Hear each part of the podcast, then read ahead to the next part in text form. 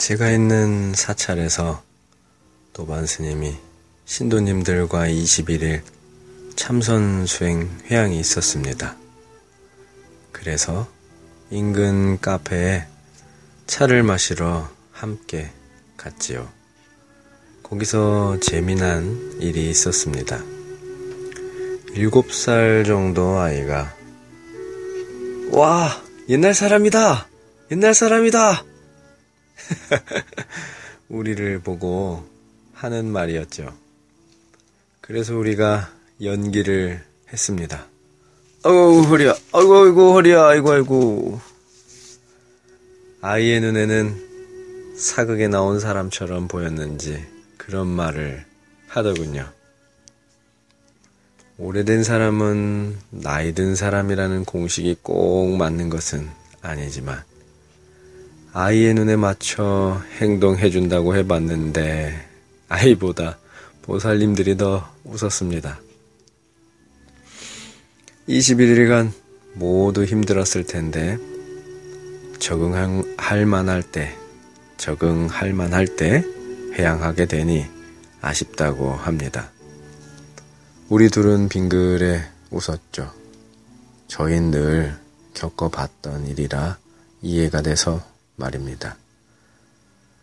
이렇듯 공부나 수행, 인생살이도 적응돼서 편해질 때쯤 해제나 편해도 될 만한 시기가 순간 옵니다. 그런데 그때 사실 더 공부를 이어가야 하는데 꼭 스스로 헤쳐가야 할 시간이 주어지면 그때 많이 허물어지기도 합니다. 그때 경계가 온다는 말이죠. 그때를 경험적으로 알아도 꼭 실수를 하게 되는데 늘 말과 행동을 기도가 회양할 때쯤 더 조심하고 이어갈 수 있도록 잘 알아차려 봅시다.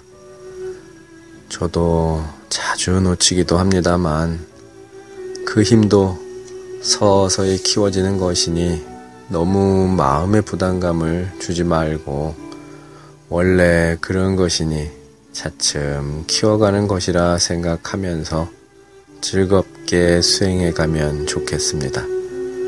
아이들 눈에는 우리는 모두 오래된 사람이라는 말, 혹여 내 생각이, 내 관점이, 내 가치관이 점점 굳어져 가고 있는 부분은 없는지 생각해 봐야겠습니다.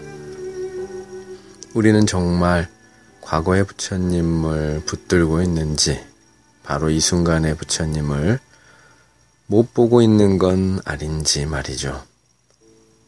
저와 방송을 같이 하는 스님이 아재 개그를 하나 했습니다. 문제 하나 내겠습니다. 비가 한 시간 동안 내리는 방송, 뭔지 아시나요? 네. 추적 60분.